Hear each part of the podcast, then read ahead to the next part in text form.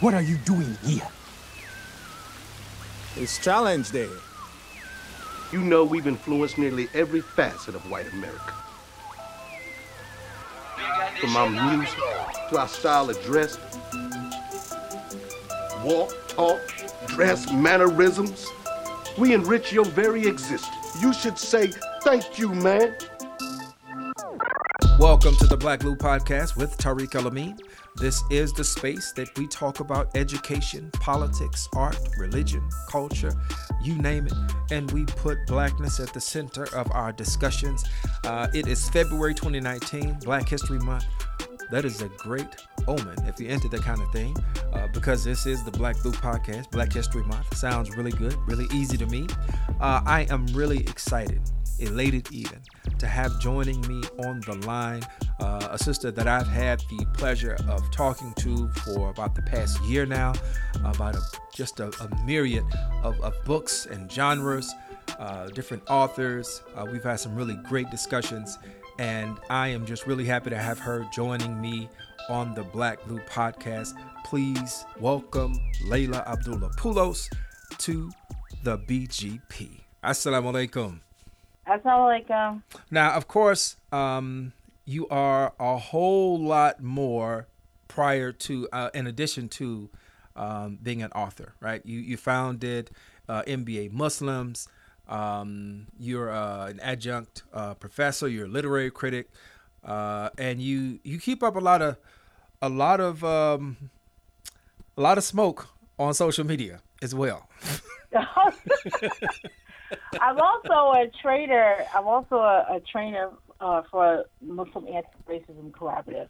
That's some work I'm very, very proud of. And uh, the the organization is celebrating its fifth year.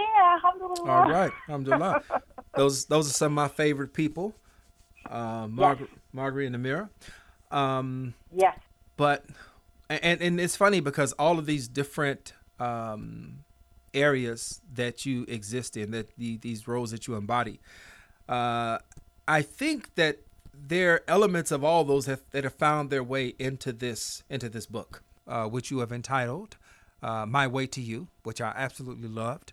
And the only thing that I was really upset about was that I didn't have like a block of time to just sit and with nobody bother me and just finish it from beginning to end, but I had to read it, you know, in like in like chunks. But I mean, it's like when I put it down, I couldn't wait to pick it back up. And so I was just I celebrated when I finished it. I was like, oh yes, yes, you know. uh, but let's talk about this book, which covers so much. Uh, and just off the bat, uh, if anybody's seen the cover, and I'm gonna just give you the plug right now, and we'll do it again later on. You go to Amazon uh, and get it, and it's under uh, written under Lyndell Williams.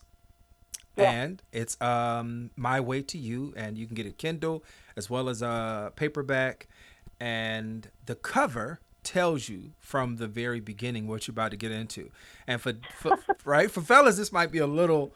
Uh, this might be a little. You might feel like you're going into uncharted territory, right? Even though most guys will sit up with their uh, with their spouses, um, whatever, and maybe by themselves, watch a romantic comedy or romance even.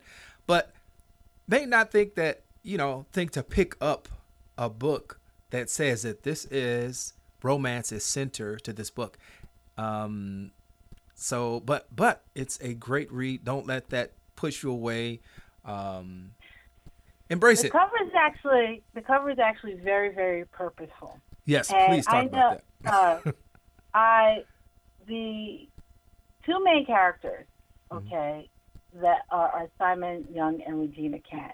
Yeah. And Simon's Asian American, and Regina's African American. And they face, they have to face layers of social uh, bias and, and bigotry about the two of them getting together. Okay.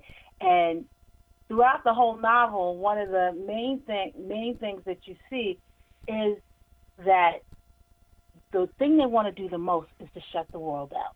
Right. To shut the world out and just be, and just be with each other. And so this great cover by cover designer Taria Reid mm-hmm. shows that. It shows them doing what they want to do the most and they don't get to do. and that is to be able to shut out the world and just exist mm-hmm. because of everything else that goes on in their lives and in the book. It's very, very hard for them to just do that. And that's what happens with a lot of interracial couples because I know that there's this this, this usual tendency uh, uh, to kind of think of interracial couples as the solution mm. to things like racism and discrimination and bigotry, and that somehow they've overcome all of that. No, it still it still saturates their lives and it comes into their lives. And when you have two people of color, mm-hmm. Simon being Asian American and Regina being African American, there is an added layer to it, and that is that now you have two people that have to experience exterior uh, discrimination and bias. Mm-hmm. Look at how the persons they love experience it, and then experience it as a couple as well. And so it's not that interracial couples are the solution to racism and, and, and discrimination. It's that they have to navigate it too. Mm. And you see that in the book. Yeah, yeah. You know, it, it's funny. Um, just mentioned that one of the things that I, I walked away with from the book was just how much public perception uh, or public expectations, uh, how heavy that can weigh on people. Um, in particular with Regina. Uh, but could you first kind of talk about why that's that's really one of the battles that she had to deal with?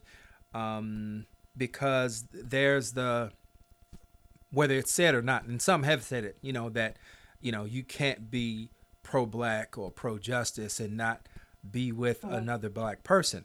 Uh, could you talk a bit about what how, how her situation um, was really, you know, uh, how that meant so much to her own situation uh, as a character? Well, Regina, the character, is a pro black blogger and a an activist as well. She volunteers for her brother Marcus's community uh, center. So she's involved with community organization, and she's a very, very popular pro-black blogger. And so she frequently discusses on her blog systemic racism, bias, uh, and intersections of uh, uh, misogynoir, which is misogyny against black women and things like that. And now she becomes involved with someone that's outside of all of that. Mm-hmm. Okay, and there is black women in general have to always face a lot of a lot of social targeting by various other social groups. I'm going to center it to black men in particular mm-hmm. because they're they're so, they're socially targeted by white women, they're socially targeted by white men, by non-black well, people of color, and but with black men there's this duality that exists, and that is that there's this there there's this aversion to black women that exists among black men where they socially castigate them and call them too hard, uh, masculine, and all that. And at the same time, black women, as the mothers of the nation, the mothers of blackness, are expected to only want black men. Mm. Okay, mm it's something that is, is it's changing. Okay, but it's something that's been very, very stagnant in the society. Is this expectation like non-black men are not put on black women's radars as much, and is not are not seen as viable options for relationships. And so when they go outside of that and they decide to explore that, they sometimes in, uh, uh, encounter aggression, especially when they're in the pro-black sphere. There seems to be this all or nothing approach where it's like you somehow lose your blackness and you're not as, as subjected to racism and everything like that because you've gotten involved with someone outside of your race. Nothing could be further from the truth. Mm-hmm. But it's definitely seen like as that. So she is worried about losing her street cred. Right. Okay, because of conversations, and you know you have uh, uh, some extreme uh, uh, uh, black social spheres who will call her a traitor to her race and everything like that. And this stuff that was said to me and it's and and said to other black women who ex- who, who get involved in, in relationships outside their race. I've gotten to the point though where I dare somebody, so I just sit back and I wait. I will. So I wish you, I will- wish you would. I wish you would. I wish you would. Like, how dare you?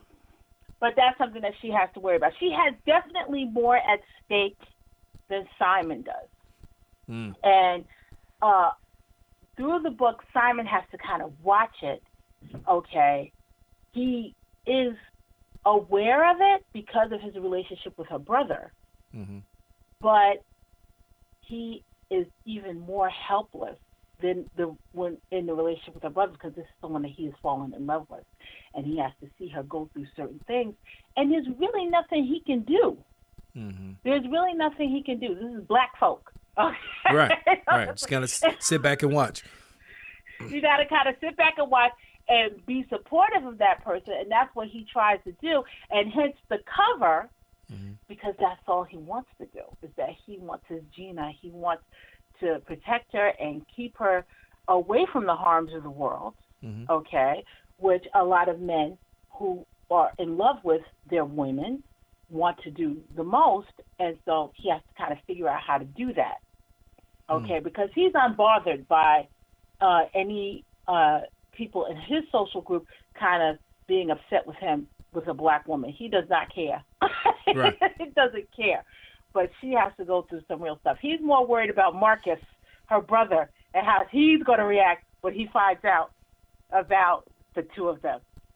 But you know what? Now there there is a point, and I want to be really careful not to give away any um uh to give any spoilers away.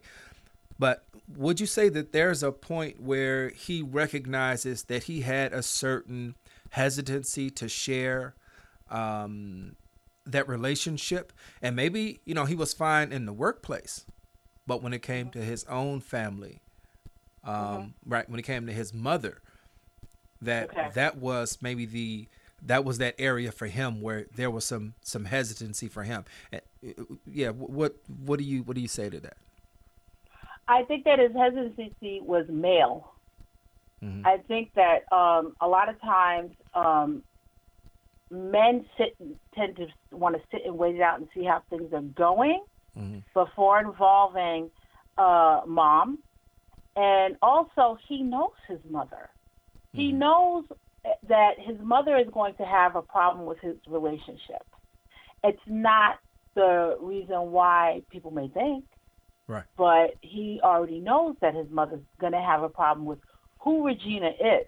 Mhm. And so he is hesitant about telling her directly because, first of all, he's a man, and men do not tend to just like throw every girlfriend in front of their mother. Mhm. And he also knows that because of who Regina is, there's going to be some friction and there's going to be an issue anyway. And so he really wanted, he really, and he has bigger fish to fry. Yeah. Because Marcus is going to kill him.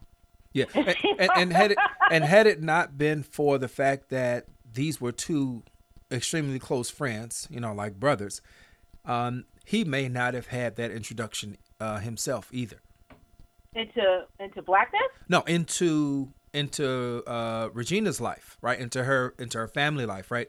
Uh, that's that's not a scene that we got to see because of the because of their introduction was based on this Marcus being a common denominator, right? Yes, But- Marcus was a common denominator. So everyone knew Simon through Marcus. right.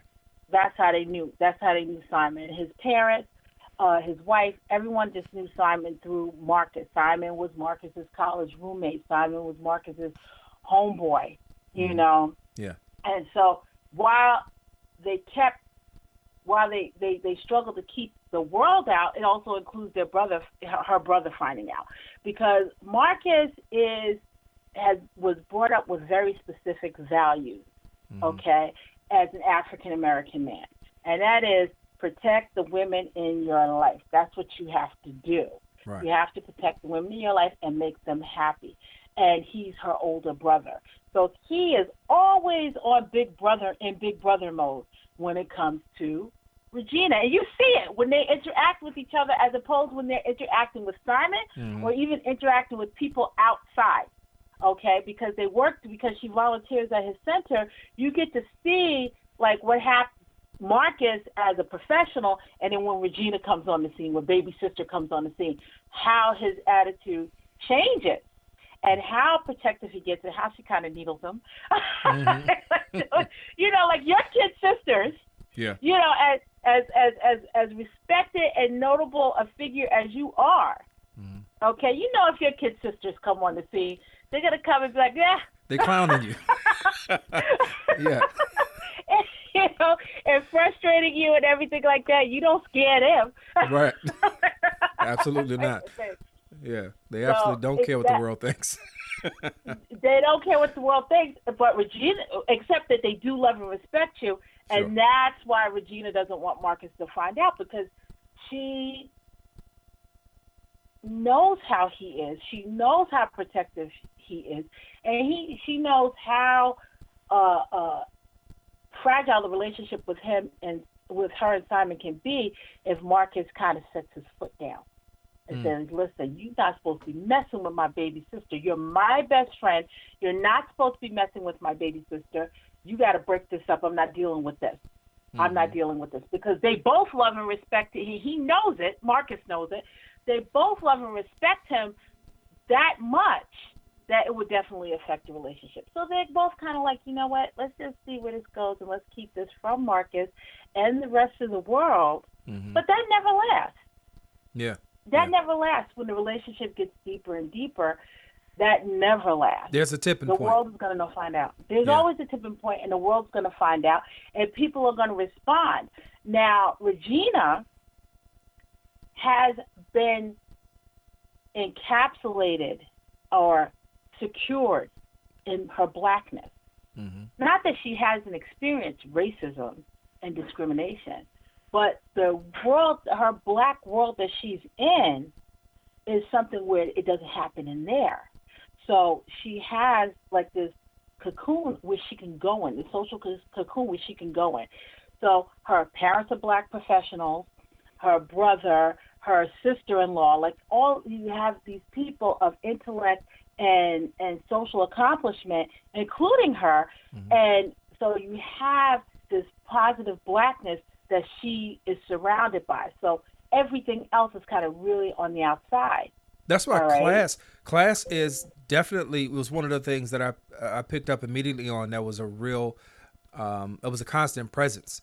You know, uh, mm-hmm. in in the story, uh, is how is how blackness is how uh, identity and resistance, all those things are impacted uh, by class, right? It's a completely mm-hmm. different story uh, to hear uh, to, to have these characters not as socially accom- accomplished, not as um, uh, educationally, um, you know, accomplished uh, or financially, right? It's a much different, it's a much different story. So um, I appreciated that, you know, that kind of nuance uh, being present there. But let me ask you this, because there's there's so much there's so much just wonderful uh, commentary, uh, social commentary that you drop in this, and there's this one really it's, it's it's so short like you know like if it was if you're watching a movie and you turned away you know you would have missed it right and it's mm-hmm. this one little piece where i just i hear your voice really loudly and that is where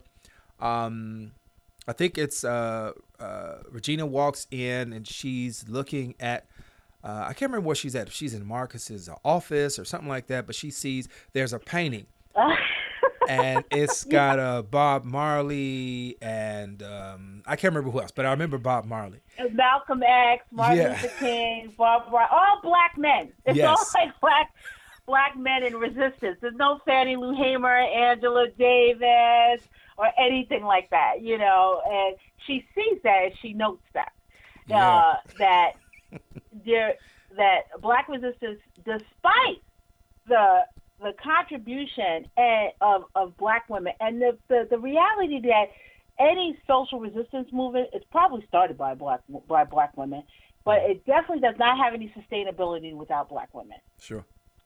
But despite all of that, on the surface, it's very androcentric. It always centers black men. So it's even the civil rights movement, Martin Luther King, they pushed black women into the background mm-hmm. so, and, and, started putting Martin Luther King up front and center. When you think about uh, the Black Muslim movement in the Nation of Islam, never, never wouldn't gotten anywhere without Sister Clara Muhammad. Absolutely. And Muslim women. So mm-hmm. it's like, despite all of that, it's always that. What do you always see? You see the Honorable Elijah Muhammad, you see Malcolm X. Mm-hmm. Okay, so Louis Farrakhan. So it's like uh, you, the the facade is always centering black men.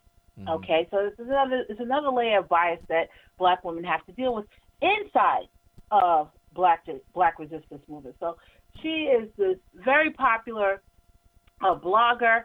Her brother's in social justice as well. He decided to to go directly into community organizing, and but it's like on the facade, it's always going to be male centered. And so, what do you do? What is she? She just like, I'm gonna leave it alone today, mm-hmm. and just keep pushing.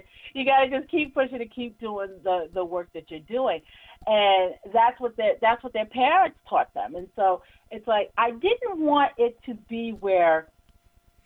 Uh, in a lot of romance, there's a tendency to really kind of center life on people with a whole lot of money Mm-hmm. So rich people. So you know, and not um, a care in the I world. Want, mm-hmm. Yeah. So I just didn't really want to do that. So these are really middle, upper middle class people, okay, and, and living their lives and, and and doing the work that they do, and they have to bump into different echelons of society. So Simon, he's starting out at this huge law firm, okay, so he has to end up in spheres with some real racist people in in these spheres, and he doesn't want Regina in that. Mm-hmm. He doesn't want to. He, he wants to protect Regina from it as well. But it's something where it's like now she has to navigate through that part of his life too, and so he has to see what she experiences when she's in those in that circle because me, you're a black woman everywhere you go. let, let, me let me yeah absolutely. Let me say this about the, the that racism right because racism pre- presents itself, you know, in different ways, uh, and sometimes mm-hmm. it's the uh, farthing at the mouth, um, you know, crazy lynch mob, you know, type of racism, uh, that violent type of racism, and other times it's that really um, I don't want to say subtle, right, but it is it is much more uh, it engages blackness as a curiosity.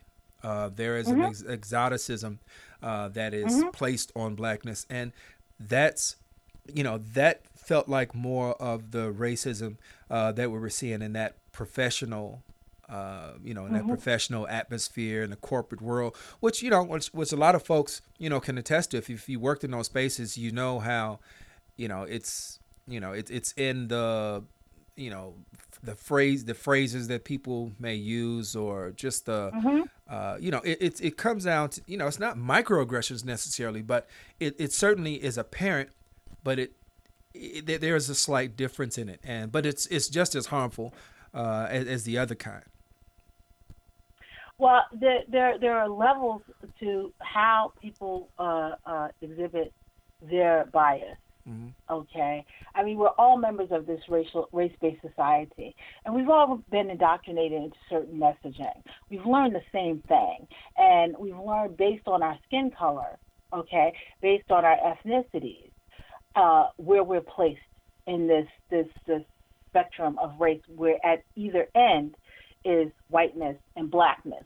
People are kind of in the middle. Everyone kind of finds their places in the middle, and uh, that is something that people have to navigate through every single day of their lives. Now, when you're a black person, a dark skinned person, uh, uh, a person of color, okay, mm-hmm. how how it presents itself to you is always a heck of a lot more frequent than on the other extreme of whiteness, was just like you don't have to worry about it at all because yours is the privileged tone, okay, and so a lot of times that's where it actually comes from as opposed to being subjected to it. Right. And so the you have now you have two people of color. Okay. Simon, who is a light a lighter Asian, not a past not a white Asian, but you know, he's light tan. Mm-hmm. And Regina who is dark brown. She's obviously a black woman. And so they have to go through that and each one of them has to is subjected to different forms of implicit bias. So, like for instance, when in the beginning of the book, what happens to Simon when he's at his office? You know, one of his white coworkers comes in and is like, "Oh, uh, Oh, I Simon. need Yeah. Yeah, Simon. Oh, I need I need you. Not Simon, I need a uh, Vic. translator. Vince, Vince, Vince. Vince, When Vince yeah. comes in, hmm he is like, "Oh, I need you to translate. I got these. I got uh this Asian couple, and I need you to translate." and Simon's like, "Well, where are they from?" And he says, "China." It's like I'm Korean. what? what Big does difference. say? Aren't they the same thing? so it's like those type of things that you experience, and you end up learning as as an interracial couple, or, or in, in any kind of interracial relationship where you're actually looking at the other person's social group to form some kind of appreciation for it. How it is it presents themselves because it's not a blanket thing. It's, there's a spectrum, and you deal with things different ways. I mean, he Vince said some say, said said Vince is a perfect example of of of microaggression being inflicted on Simon and Regina in two different ways. Okay, just by listening to what he says. Yeah. like listening to what he says alone, uh, uh, what happens. I also, you know, we have um, Elliot who plays a very very small part. Regina's friend. He's a white man. Okay, and he married. He fell in love with and married a black woman. And so Regina tells Simon his story of how uh, racism against his wife affected him as a white man, and how he what he what it is he had to go through uh, in order to be with the woman that he loved, which is very different from what Simon and Regina had to go through. Because it's it's not falling in love with someone outside of your race is not a solution. It's just that now you both have to kind of navigate things there's there are much more layers to it. You don't get to necessarily you don't get to insulate anybody. Simon can't insulate uh, uh, Regina from racism. He experiences it himself. Yeah. Regina can't insulate Si- Simon from racism. She experiences it herself, and then as a couple, they experience it, and their children are going to experience it. So it's like they have to learn how to navigate through all of that, you know, and it becomes very, it becomes very very complex. And I purposely wanted to do that, and I wanted to do an Asian man and uh, black woman for that reason. So you, yeah, you just beat me right to that next question was the significance of those two uh, of those two uh, identities, a black woman, an Asian man. Um, why why is that really significant to see these two uh, folks going through uh, everything that they go through? You know, to try and have a relationship, to shut the world out, um, and to and to find their own own way. Well, there are uh, a couple of reasons why I did this. Well, first of all, there is there have been studies done, and there's a little bit more nuance to the studies. But in general, what's become a popular opinion that there have been studies done on dating websites, and they looked at uh, what what uh, what people were preferred based on race.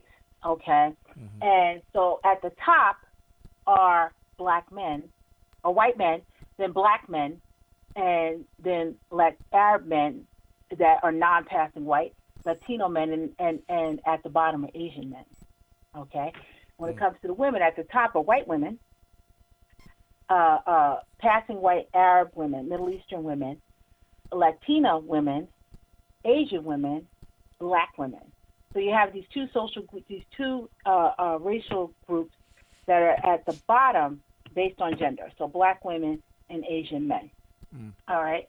And you know, even though there's more nuance to that study, because when uh, when you look deeper into the study, black women are at the bottom of being chosen, but when they're chosen, they're chosen more often by non-black men than they are by black men. Interesting. Okay, so white men, Asian men, Latino men, they're choosing black women. And there's this growing uh, uh, uh, culture of Asian men and black women, or black women and Asian men, whichever one you want to use, that kind of uh, uh, where these two social groups are exploring uh, each other. And so, I mean, you can see if you just look up BWAM or AMBW on Instagram or Facebook or anything like that, you'll see uh, all kinds of groups and everything like that based on that, uh, where that's what the that the relationship with Asian men, black women. There are a lot of popular YouTubers who are Asian men and black women, and in the romance genre in particular, Asian men and black women is becoming huge, like really, really huge. And there are, are entire publications where that's what they focus on, is publishing romance novels of, uh, centering Asian men and black women in particular. And and the interracial romance genre subgenre is growing anyway, mm-hmm. but in Asian men and black women, it's, it's really really expanding more and more. I tend to uh, in my novels, I focus on Asian American men as opposed to uh, Asian immigrants or or men, black women going into Asia. Okay, I just feel like I do not want to navigate that culture. I don't know enough about it, and I don't want to step on any toes or anything like that. I just recently wrote a short story centering two Japanese men, and I felt all kinds of strange. But I got a lot of uh, uh, uh, advice and everything like that. I didn't just put it out there. Right. So Simon is an Asian American man, so he definitely has his Asianness, but he's an American man, and so I you really came kind of down on that commonality of American maleness, mm-hmm. and and touched on some of the things that he experiences as an Asian American man, but I didn't want to go too deep. I'm not Asian American. I don't want to tell anybody's story when it's not when it's not my story. That's why you see that it's really centered on on the things that Regina goes through, mm-hmm. and Simon kind of responds and reacts to that. So the microaggressions that Simon experiences are few, mm-hmm. but but commonly known, and uh, it's really about him and her discussing what is happening to them as a couple. Hmm. That, like that, and so, so yeah, that that is uh, um, that, well, that's pretty doggone fascinating. Um, I'm not actually. I'm not that. I'm not that surprised to hear that that would be the results of uh, you know of that kind of a survey, um, just mm-hmm. because of the, you know, there's there's just this inherited uh, bias uh, that you know that exists, you know, mm-hmm. for uh, you know around around blackness, uh, and it's not something I think that people even really aware of um, uh, all the time. So I think to hear something like that, it certainly it, it gives you pause. It gives you reason to, to stop and think. Uh, but l- let me ask let me ask this: as a Muslim author, uh, because this is a romance novel, how mm-hmm. important how important was it for you? And I and I, I think that uh, the way that romance was uh, the, the, way that it was written, it was it was done in a way that it was um, you know, it, it, it, it was real, but it was, uh, I, I, don't want to use the, use the, uh, I feel, I feel like it's almost like a hackneyed, you know, like say, it was very tasteful, right? But um, how important, how important was it for you as a Muslim author to make sure that in writing a romance that you also uh, represented that those moments of intimacy uh, in there? And did you feel, did you feel like you were, do you feel like you're sort of trailblazing in a way because I'm not, you know, as a person who doesn't read a ton of romances, so like really my first one, uh, to be quite honest. Um, but oh. so I, I don't know the, the landscape, but is it something that you felt like you were, you know, kind of trailblazing in, and did you feel a, a certain responsibility to make sure that that intimacy was uh, really uh, uh, presented? I'm far from a trailblazer. No. See, I'm, I'm, way in the back. I'm way um, in the um, back. because my grad my graduate studies actually focused on uh, Black Muslim romance authorship. Okay. You know, they're out there. So we did one. Uh, uh, we did one book, uh, uh, Nasheed Jackson's book. Uh, there's Papatia Feauxzar, who uh, is um, uh, writes erotic Muslim romance. Okay there is Zara J, who started off in urban fiction as she's written Muslim romances as well. Okay. So there are Muslim romance authors, and I'm, I'm going to stick with them because they're they are they are not authors who happen to write a romance. They actually purposefully wrote romances. Right. and so they're there. I um, I think that I, like for example, Faith Rizal kept herself. Uh, uh, that's her pen name, and she doesn't really reveal her her her other her name, mm-hmm. and she kept herself. Uh, she kept her face away from her work for a long time. I, I think in the last year she's since put her face to her work. I think that's one of the things that I do up front mm-hmm. is that I'm a Muslim author. I'm writing this romance. I'm not writing exclusively Muslim romance, although the Muslim romances that I write, uh, they're just really the crux of my work, and I've I've enjoyed writing certain aspects of them only because as a Muslim, mm-hmm. they spoke to me and my faith in certain ways, and so uh, readers will see that. I took actually took more liberty mm-hmm. with the Muslim romances when it comes to su- sensual scenes mm-hmm. uh, than I did with My Way to You. Okay. And uh, I think that they're critical though because even like you said, it's real life. Right. I write romances that show how life affects the way you love each other mm-hmm. and how it can jeopardize the way you love each other. And uh, the ways that sensuality can feed into uh, a, a, romance blossoming or love blossoming, and in some ways it could be there could be a hindrance, and there needs to be discussions about that as well. So things that happen between Simon and Regina, intimately, mm-hmm. okay, it's not all perfect for them. Right. And there's reasons why. And so what do they do what do they do during that time? and how do they navigate through that? So that's something that I felt was very, very important. Um, I don't write sensual scenes just to be writing sensual scenes. Mm-hmm. I can write a romance without sensual scenes. Mm-hmm. There are plenty of authors that do it, and there are most Muslim authors don't do it. Okay, Papatia Feauxzar was kind of the first one to kind of say, like, you know, I'm gonna write it this way here in the United States. Yeah, not talking about elsewhere. And so she's kind of the one that's like, no, I'm going to write this, and this is why I'm going to write. and, and, I loved her for it. and so uh, I, she actually, uh, reading her work, actually gave me, empowered me to say, you know what, yes, this is very, very important. Why aren't more Muslim romance authors? Why are we tending to shy away from this, considering how important it is, especially in the culture where there is so much dysfunction when it comes to intimacy. So why aren't we writing these things and addressing these issues as social commentary through romance? Let, let me let, let me jump in with this. I have been uh, I have been to you know I'm sure as, as, you have a number of different Muslim events where um, they have been you know where you have men uh, on one side and women on another. Let me let me take that back. Let me take that back. That's not the case for me in my home communities. I'll, I'll, I'll say it this way. But when I am at events where it's the, the larger community uh, together, there have been instances where that type of separation exists.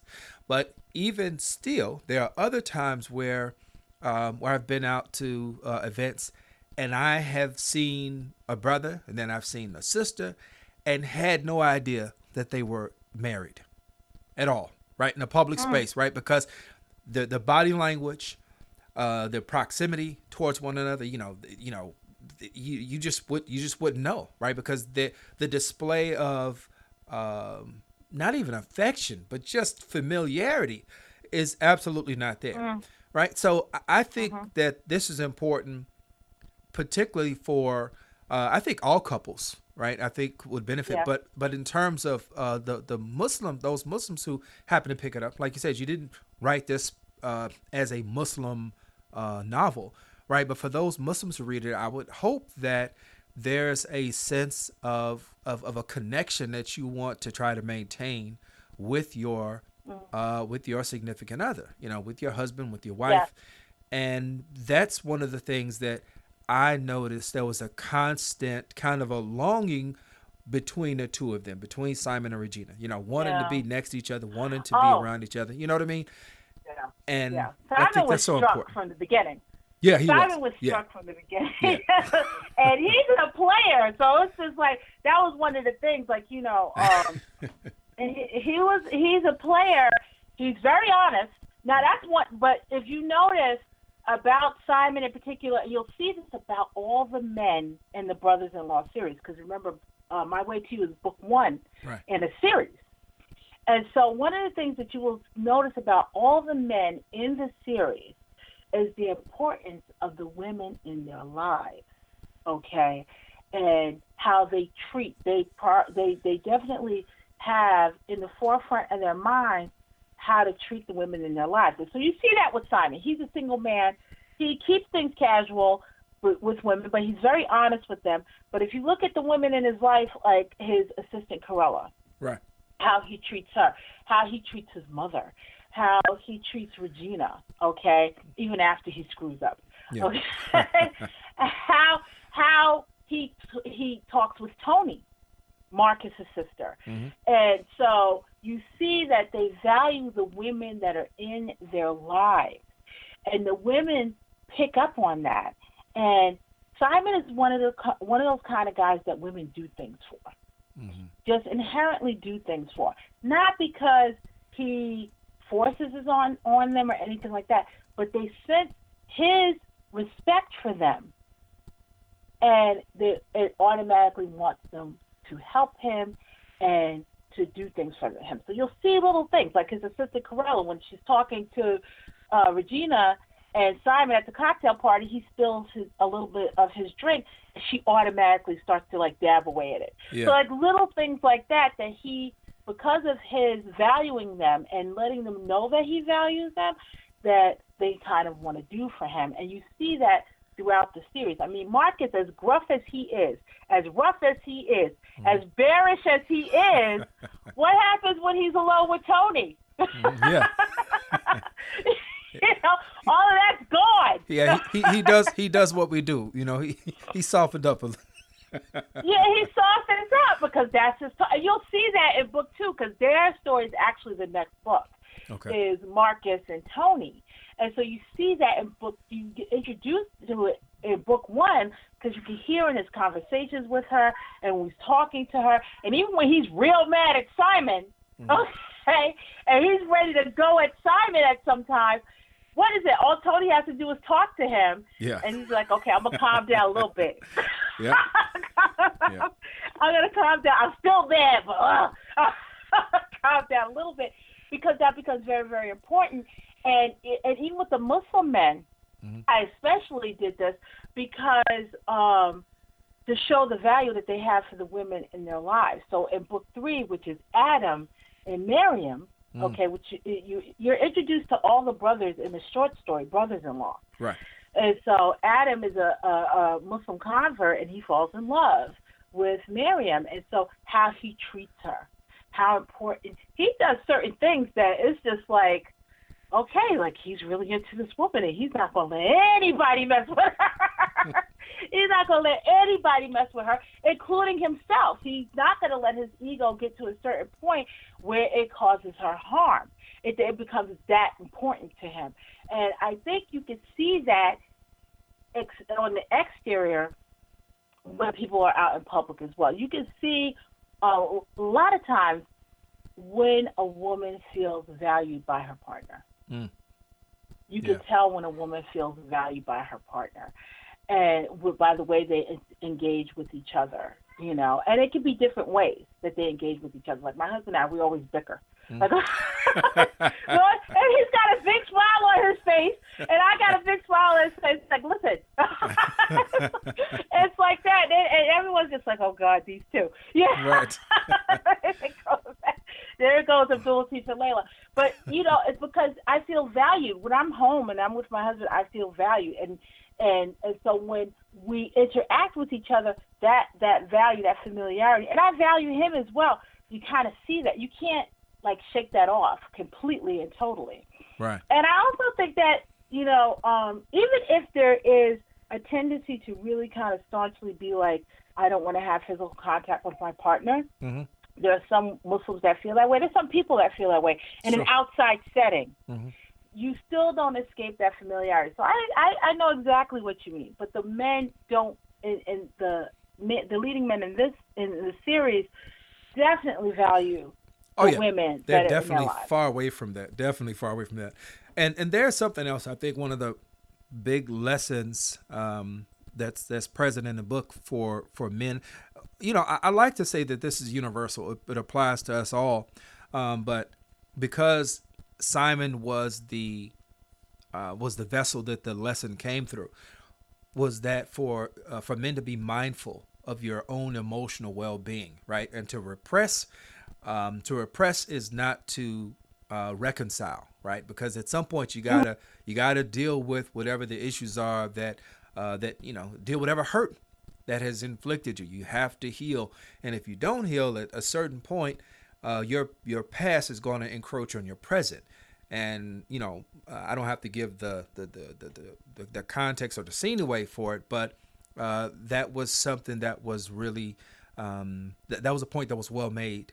Uh, you know, in the book, in the story, is just just this idea of not being over what has you know what is what has happened you know just because it's in the past you know it happened a while ago doesn't mean that you've you've resolved you've gotten over it so that's uh, that I think that's a that's a great lesson, really important lesson for readers to take away. You know, being aware of their own emotional well-being, uh, and if you broke, get yourself you know get yourself right. You know, because you can't move forward. Okay. Okay, so yeah, that that's just a really important uh, lesson for for readers. You know, for my brothers, uh, is to really is to gauge your own emotional well-being. And if you can't if you can't resolve things on your own i think this is a point that we've come to now where there is no you know it doesn't diminish your manhood uh, or your strength to seek help right? And sometimes help is just be having an honest conversation with somebody where you can just you know be able to talk about what has affected you. Um, mm-hmm. and sometimes it really is actually getting uh, sitting down with a, a, a, mental health professional. But yeah. just to be just to be mindful of that. Mm-hmm. Well, you know, the thing is, it's so ironic because uh, someone uh, once said that Simon had a lot of toxic masculinity, and I just kept thinking, well, we need to really look up that word. Mm-hmm. he's as a character, he's like very far removed from that kind of behavior of of of violence yeah. towards uh, women uh, uh, uh, after uh, w- the interaction with them. Mm-hmm. And so, like, even when he has to deal with things like rejection, with with feeling helpless, that uh, there are certain ways that he can't he can't do anything to stop the pain that the woman that he loves is going through. He really does let his emotions do what they need to do. He really does feel the way that he needs to feel and not try to bottle it up and trap it inside. Right. And he even really wants to when when when he and Marcus are at a crossroads, he really wants to uh, resolve that thing. And uh, Marcus, I don't think he bottled it up inside. He really just was like, I'm not ready. So that takes a lot of to be very yeah. emotionally intuitive. Like I'm not ready for this right now. You, I gotta, you know, I need some space. Yeah. I need some space. So you know, it's like it's very, very important to have to have to tap into your emotions, and unfortunately, a lot of men are taught not to do that mm-hmm. from the time that they're boys. So it's like kind of like suck it up, don't cry. Boys don't cry, men don't cry, and that type of thing. Where it's just like you kind of bottle that that vulnerability mm-hmm. oh, off, as opposed to learning how to recognize it and appreciate it, and actually getting power from it, from knowing when you can't handle things, from knowing how to handle rejection in, in, a, in a positive and progressive way because it's a hard rejection is hard. So if you are you're not you're not taught how to cope with it, then what do you do? Right. And so that's that's I try to kind of show that with all the brothers, and I actually it, it, it's going to sound very corny, but I'm going to get corny. I don't care. uh, with these men, I really did look in and think about and reflect on uh, the prophet's wife mm. uh, Salah and how he was as a son and as a as a with, with his uncle because his uncle was his, basically his father because his father died. Right. How he was as a husband, how he was as a lover, how he was as someone out in the community, how he transitioned between those things, what he did when his women were mad at him.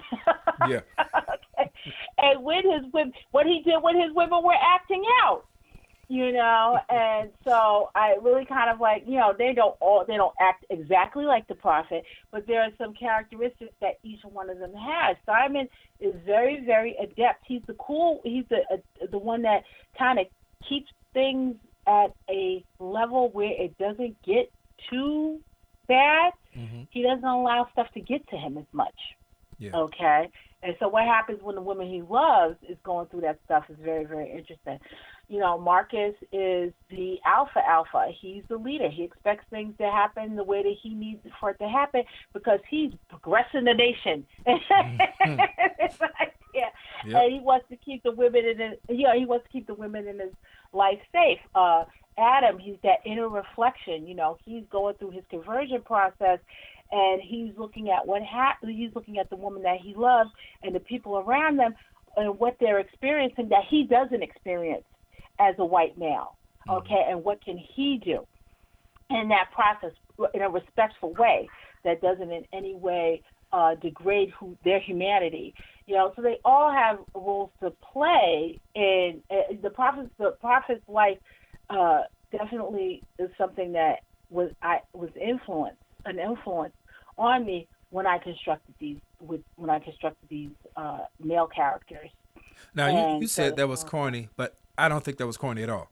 Uh, so I think I think that's well, great. I keep telling people, I keep telling people that a lot of times that's why you know you have Muslim fiction, capital M, Mm. but there's two there's two layers to Muslim fiction. There's Muslim fiction was like okay, the work is centering Muslim characters, Mhm. okay, but then you have Muslim fiction fiction that's written by Muslims, and a lot of times that their their their faith, I, their faith identity, their deen influences what they write. And I mean, a, a, a really, there's quite a few examples of that, where it says not necessarily you're going to write about Muslims per se, but it's still influential in your life. And uh, and so one one author that does it quite a bit is um, Sahar Abdulaziz. Yes. So it's like, you know, she writes a lot of social commentary uh, around uh, uh, sexual abuse, domestic violence, and everything like that. Sometimes the characters are Muslim, sometimes they're not Muslim. Right. You know, and, but it's her. That's part. The, her faith definitely drives her life's work as an advocate, and so then she writes about it. I mean, sometimes you cannot put a square peg in a round hole. Sometimes the characters, for me, they say I'm a Muslim and this is what I am, and sometimes they say I'm not a Muslim. Simon and Regina weren't Muslim. I couldn't Right. make them. I couldn't make them work what they weren't, you know. And even like levels of Muslim, because I just I did not expect to have a South to, to center a South Asian male as a character. I really, really, Really? did. You know, hmm. but Faisal was like, no, this is what I am. I'm Pashtun. I'm this. I'm that. Yeah. this is what I am, and this is what I want to do, and this is this is how I'm going to. I don't want to give. Well, this is how I'm going to have these two women in my life, This is how I'm gonna- and this is how I'm going to do it. So it's just like, but he's just like, you know, I'm Muslim, and that's what I am. So it's like, I, I Brandon wasn't supposed to be Muslim, the uh, fourth brother. Yeah. He wasn't supposed to be Muslim, and I fought with that character in my head for a good two, three months. Now that's from the brother brothers-in-law um, Yes. follow up. Series. Okay, Yes. so that's a series there. Each brother gets their book. Faisal gets two. Each Okay. brother gets their own book, but Faisal gets two. And they met in law school. So it's three Muslim men Mhm. and three non-Muslim men. Three. Let me make sure I got this right. Oh my God, Marcus, Brandon. Who am I forgetting in my head? It's two African American males, two Asian men. No, three Asian men. That's why I knew it was three or someone. It was three or one. Three, three Asian American men, two African American men, and one uh, uh, European American man. Okay. And so they kind of d- decided who they were and what they were going to be at at different points as uh, as I was writing out, thinking out, constructing the outline for the series. And so it's like you have to respect that as an author. Mhm. You have to respect that. If the character, if you don't want to write Muslim characters, and in your head this character is just telling you that they're not Muslim, then find another character, put that character to the side, and find another character. Now- you know, um, like that. That's what I. That's what I would suggest. So, in terms of process, because I, I think we're kind of segueing a little bit uh, into this, um, how long did it take for you to write this uh, write this book?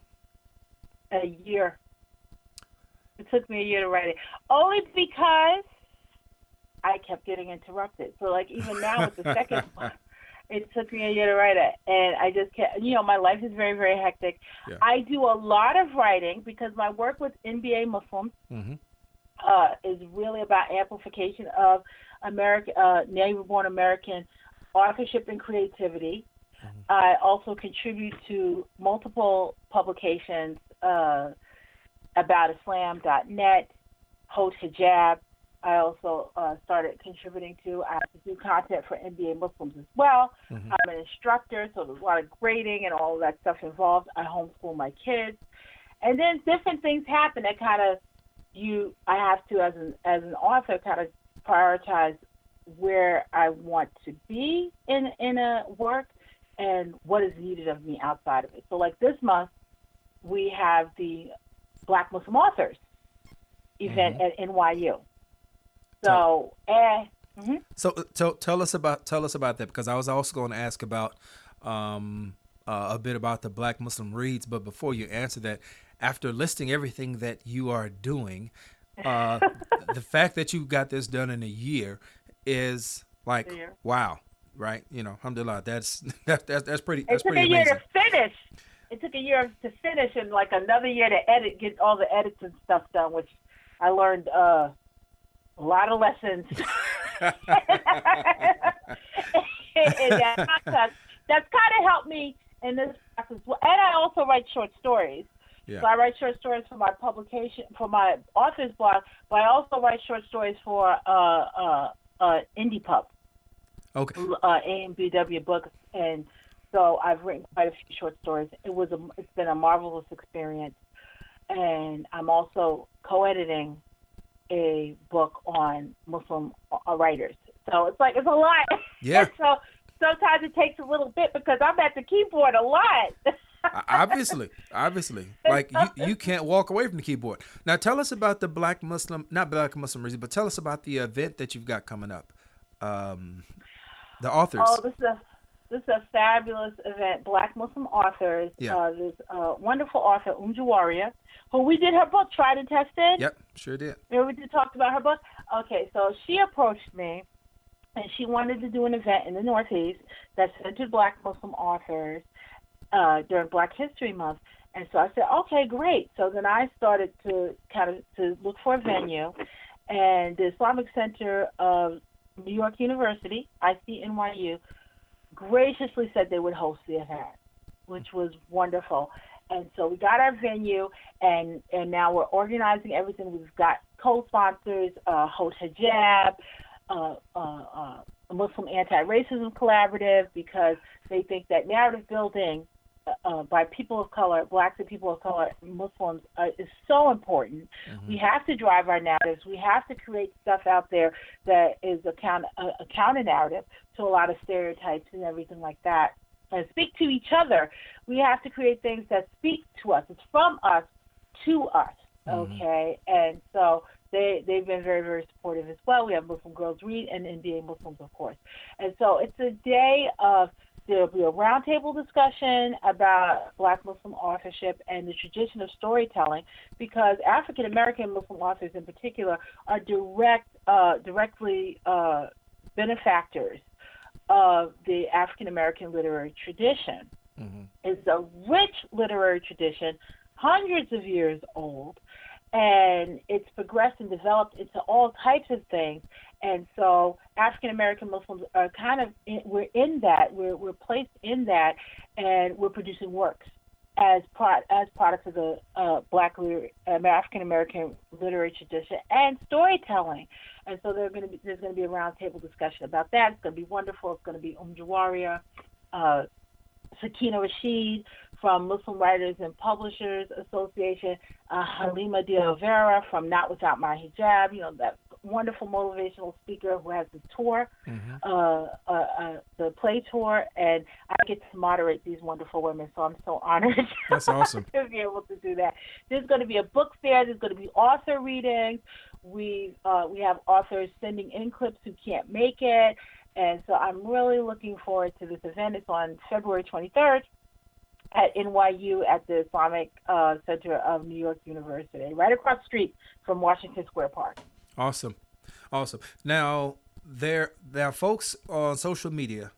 This is a great time, especially this being Black History Month, uh, to you know to acquaint yourself with Black Muslim authors, and mm-hmm. the hashtag that's going on right now is what Black Muslim reads, right? Black Muslim reads, yes. This is the second year we're doing it. Last year we did it. It was really, really great. And that's actually how we kind of got together. You mm-hmm. remember? Mm-hmm. Yep. Black. And uh, started doing our our uh, our conversations through Black Muslim Reads. Yep. It was a very, very wonderful initiative campaign. And so now we're doing it again. And we have uh, support from a lot of the uh, pub organizations as, as last year, Muslim Anti-Racism Collaborative, uh, uh, uh, Kube Publishing, Radio Islam. Uh, uh, I'm going to draw a blank. I always draw a blank. I'm always terrible at this part. I need to write a list. I need I need to really kind of start to write where I list Muslim Writers and Publishers Association. Mm-hmm and uh, I'm drawing a blank. Everyone, please forgive me. There's a whole list. You can see it. And so this year we're really centering. We're, we're Black Group recentering Black Muslim authors. Black Group Club. See, I told you I'm going to try Black Glue podcast as well. And so we're really having the opposite. Last year, what the hashtag did was it actually created. We were able to create some real networking between Black Muslim authorship here in the United States and in the UK. Mm-hmm. Okay, mm-hmm. and so we're reinfor- we're trying to reinforce that and kind of show the the the importance of Black Muslim authorship and how it's progressed over the year and uh, what it does and, and, and, and how it can be unique and and also trying to get black uh, this year I wanted to really focus on trying to get more black Muslim authors uh, who don't necessarily write about Muslim characters to really claim their stake and, and hold their own in this in this in this that in this base of readership as as Black Muslim authors. There's quite a few out there mm-hmm. who kind of like and and I found that that was one of the disturbing things that I saw last year. That's the reason why I'm doing it this year. There is this tendency to mute the voices of Muslim authors that don't directly write about Muslims as if they don't have as much credibility if they don't directly write about Muslims. Right. That like they're less of a Muslim author if they don't write about Muslims. And I've had back and forth conversations and and debates about this over and over and over again. And so we tend to kind of highlight Muslim authors who whose characters are directly Muslim, which should be done mm-hmm. because that is that is important narrative building as well. But remember, we're we're also members of a majority uh, non-Muslim society, and we're interacting with non-Muslims all the time. Right. And so it's like, and we there are family members. Uh, some of us grew up non-Muslim. I wasn't born Muslim, mm-hmm. and interestingly enough, even though my father was a Muslim, long story. Mm-hmm. and so it's like because I because in this book I decided to write about uh, non-Muslim characters, that doesn't make me any less of a Muslim author. And so I I want to I want to encourage uh, Black Muslim authors to own that and to come come to spaces like the Black Muslim Authors event and bring your stuff and share your stuff. And I think that's one of the reasons why um, one of the, the, the positive things about the writing that I do mm-hmm. is that you know I cover as I cover as a Muslim woman. That's what you see when you see my picture as an author, and it's like, and yeah, and look at my book cover, and look at the content of what what it is I'm reading. That doesn't make me any less a, a, a Muslim author or a Black Muslim author, and I, I refuse to let anybody tell me otherwise. Mm. Okay, and right. the thing the thing that I've learned is that uh, non-Muslim authors and non-Muslim publications are much more welcoming to that than Muslim authors and publications have been. I kind of anticipated it, and I'm fine with it. hmm But it's like I don't want the spaces that NBA Muslims create to be like that. I don't want it to be like this finite, closed-off space based on uh, a, a few people's sensibilities. Right. Limited. Ex- know? yeah. and There's the expectation of uh, a limited um, uh, expression. Uh, you got to walk Yeah. between you know very narrow boundaries. So yeah, that is tremendously important. Now, Well, yeah, I find it. I just want to say one Yeah, like, go ahead. real quickly. I find it interesting Mhm. because I've been asked the question about the content, especially the central content that I have in my book, Mm-hmm. and I find it interesting because I read so many, so much Muslim fiction across a breadth, Mm-hmm. and nobody says boo to authors that write about murder, hmm magic, Mm-hmm. uh, death and destruction, or any of that. No one says boo to them. I'm talking about inside of the culture. Maybe somewhere else people are more sensitized. And so no one says boo to them like that about that content. But this, you know, I, I say I say I say this. I say It's okay for a character to pull out a gun, but not a condom. Mm. You know, it's just like the duplicitous, the duplicity of just the selective, the selective uh, uh, sanctimony Yeah. when it comes to content is not something that I'm about. I never was about it, and I never was for it. And you know, I know Muslim authors, romance authors, who are kind of like, oh, I got a romance, and I've read their stuff, and I'm like, whoa, okay. All right, I wouldn't have gone that far, but hey, it's you. Do you? you know, and it's just like, okay, that's what that's what that author wrote, and I'll still promote that author stuff. I'm like, yeah, I wouldn't go that way as an author, but this is not my work. This is that person's work, and so yeah, I promote that as well. So I don't like that selective sanctimony, and I don't want anything that NBA Muslims is involved in hmm to uh, be a space where that where that occurs. You know, and that's one way that Um Jawari is great too, because she was one of the ones who was like, you know, we'll we'll we'll we'll talk about your book. We'll have your book too. hmm And I'm like, uh, you, you read my book? She's like, yeah. yeah. So. like, like that. So I think that that's really really great. And it's just like the more we do that, the more we have the ability to kind of like create a platform But that that also speaks to the self-imposed uh, boundaries that we that we placed on ourselves, not just the public expectations, the pressures that that come with saying I'm a Muslim, um, but the expectations that somehow uh, we become, and this has nothing to do with. Um, uh, I think this has everything to do with not really being secure in one's own identity, uh, and and trying to take on, you know, this kind of a, a holier than thou type of uh, persona in public, right? In public. Now, in in our everyday lives, when you know people are not, uh, especially for those in the public uh, public eye, when when they're not in the public eye, when they're just around, you know, the people that they're familiar with, they they may be completely different uh, individuals. So there's a there's a level of authenticity that I think that uh, the, the the book um, that that it represents, uh, the way that um, you know intimacy uh, you know is engaged in, uh, the, the the way that uh, the big you know big brother is trying to be a protector, uh, and then also Yeah. just looking into um, an, an interracial um, interracial relationship.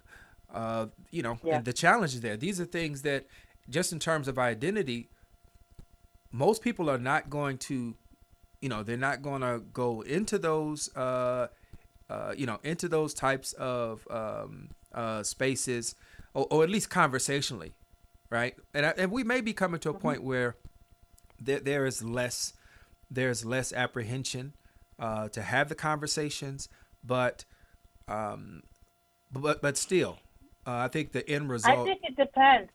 I think I think it depends. I think that still you still have to kind of look at when you're talking about interracial relationships. Mm-hmm. Uh, it's very very nuanced because is the when you're talking about the couple, the races of the couple, yeah, is very very important. Yeah, and the social placement of couples are very very important. Mm-hmm. You know, is there an opportunity? Sometimes in interracial couples, when you're talking about one white person and a non-white person, is there a potential to insulate that person of color in whiteness mm-hmm. so that they don't have to deal with it too much? You yeah. know, they'll still have to deal with it. Or your children don't have to deal with it too much, and you can kind of uh, uh, turn a blind eye to those microaggressions that you do face. Okay, mm-hmm. and I and I and is a little bit of a spoiler alert, but that's that that's okay. Toni, Toni, Toni Kent, Marcus's wife, mm-hmm. is biracial. She's brown, but she's biracial. Her oh, father is uh yeah, okay. her father's an upper middle class white man. Mm-hmm. Okay, and her mother's black, and her and her mother is insulated. They live in Westport, Connecticut. Mm-hmm. And so she's very, she, Toni was very much brought up in an insulated white environment and and subjected to uh, casual racism all of her life. When she came out of that environment, okay, she ran smack into Marcus.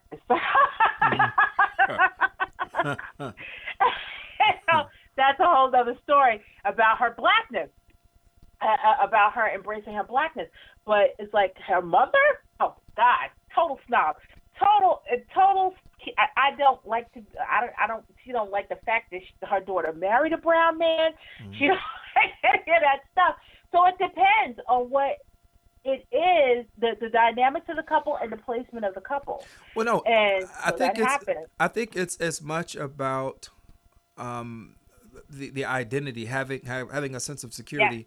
in one's own identity, and I think that starts from a very you know, you know, we like to throw around the term ummah, you know, uh, you know, we, mm-hmm. you know, Muslims, you know, talk about the the the the, the larger uh, community, um, and you know, there's unity through diversity, but the reality is that's not always the case because we still are pushing up against um, a global society that has been very mm-hmm. much, you know, um, separated and aligned off of skin color. So. Yeah so your human identity, being being being comfortable and secure in your own human identity, is is you know I think that's kind of a prerequisite to being able to even go into uh, a relationship that goes beyond the uh, co- uh, constrictions that are placed on you in you know society as we know it. And I also I agree with you, and I, like uh, the fact that you articulated that some people will look at the interracial relationship or marriage or whatever as the solution mm-hmm. when really mm-hmm. you just you know you know you're looking at a you're looking at a different set of um of challenges right i think that might be a bit naive for yeah. people to think uh in those yeah. terms but but, well some people mm-hmm. some people in interracial relationships delude themselves into thinking that being in that relationship somehow makes them less racist if mm. they are yeah. racist. Yeah. Yeah. So it definitely can't be a solution societally because it doesn't even present a solution intimately. Right. Okay, so here you are. You can you can be uh, a person of one race involved with a person of another race and still not like that race. Oh yeah, and still, exceptionalism exactly. So it's just like, and you know, uh, if you're someone who's at a certain level of privilege, that doesn't necessarily completely insulate the other person. And if you turn a blind eye to that, that could cause even more damage. Mm. Okay, so you're bringing per- uh, someone into the sphere. You're bringing your loved one into the sphere, and uh, they're subject to even more bias, more discrimination, more microaggressions, and you just want to act like, well, the problem is them, right. and not necessarily the, the environment that you brought them into. right, right. okay. So, and that happens in the book because remember what happens at the cocktail party. Simon feels terrible. Oh yeah. Oh yeah. like I'm getting my woman up out of here. yeah. Right, it's a wrap. wrap her up and let's go. you know. well, you know what? So, that is so much of the. Uh, like I said, there's so much uh, social commentary. There's so much uh, to yeah. think about, and so many conversations that I that I know are taking place for those who've read it. And I certainly recommend. Uh, I think married couples need to read it. I think it's uh, you know, I think it's one of those reads you really will enjoy uh, having conversations around. And can you let folks know where to find you on social media so they can keep up with you? They can uh, learn more about the, the new books that you're going to be releasing. Well, I do have an author's blog, LaylaWritesLove.com, and you can keep up to date with uh, everything that I'm doing, my the books that I have. I do uh, blog regularly. I also have a short story subscription on that blog as well, so check it out. Everything that you want to know about me, all you have to do is look for Layla Writes Love. So on Facebook, on Instagram, on Pinterest, on um, Twitter, just look for Layla Writes Love. Okay, that's my handle for everything. And I interact with authors and readers at various levels. Uh, please remember to check out hashtag Black Muslim Reads to find out more about all these great authors, Black Muslim authors, and also, if you can, join the Black Muslim Authors event at the Islamic Center of New York University. There will be discussions, there will be author readings. If you're an author, you don't have to be a Black Muslim author to submit for a reading. There'll be all kinds of vendors and everything like that, so that'll be great as well. And I really, really do look forward to talking to readers and talking to other authors. Okay, awesome. It is always a pleasure talking to you, and I'm looking forward to our next discussion because we really could keep it going for like another hour easily. So, uh, yeah. yeah I'm looking forward to our next one, and let me know. Yeah, yeah. I, I, you haven't given me a recommendation in a while, so I'll be looking. I said forward. Habeeb Akande. No, no, no. I said Habiba yes, you Kande. as soon as I said that. Habeeb Akande. That book, uh, uh, Kunyaza. Okay. Okay, and you need to have you need to have two sessions about. You need to have two sessions, actually three. You mm-hmm. need to have me, mm-hmm. of course. Yes. Okay. you, if you can, grab the author, snatch him up. Okay. okay. and the village auntie. Okay, Angelica Lindsey-Ali, fabulous uh, uh, African American Muslim woman who is a sexual sensual health uh, educator and promoter, and just fascinating, and she's into that. She likes that book as well, and to talk to her about that book and other stuff, you got to do it. So it's got to be a trifecta. That, okay. and, and, and, and next month, mm-hmm. let's do it next month, March, because that's Women's uh, History Month. All right. Perfect. All right, let's let's lock it in. So we already we, we already know what you're doing. exactly. There you go. All right. So we thank you for joining us for this episode of the Black Glue Podcast. Remember to follow us on social media. You'll find us on Twitter at BLK Glue Podcast. That's BLK Glue Podcast. On Instagram at the Black Glue Podcast. And you can email us at the Black Glue Podcast at gmail.com if there are any particular uh, topics or guests that you'd like for us to talk to. We're going to sign off with Chicago's own Jay Serious Black Muslim American. First off, all praises Allah saved him. The black man and African from enslavement. So I love this thing, can never deface it. Cause some of y'all that follow us hella racist. Face it, we was taught to hate black. So the lighter you is, the more you attract. I'm finna pull coats here and choke fear. When the smoke clear, we still black, so hold dear. Why my skin breathing grief? All we want is a hua instead of beef. Poor folks so broke but more jokes. Yeah, we worn out. Some of us drinking and snort dope. 400 plus plus poverty break the man's spirit. But how you ridicule the drunk that you hand spirits? My skin color offend brothers that dim others. Cause they write and they light is something they can't muster. Copper beat with some gas or a little swisher.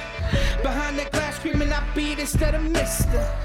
In some shit now, we the ones that built this big town. Let you eat in our hood, we getting kicked down.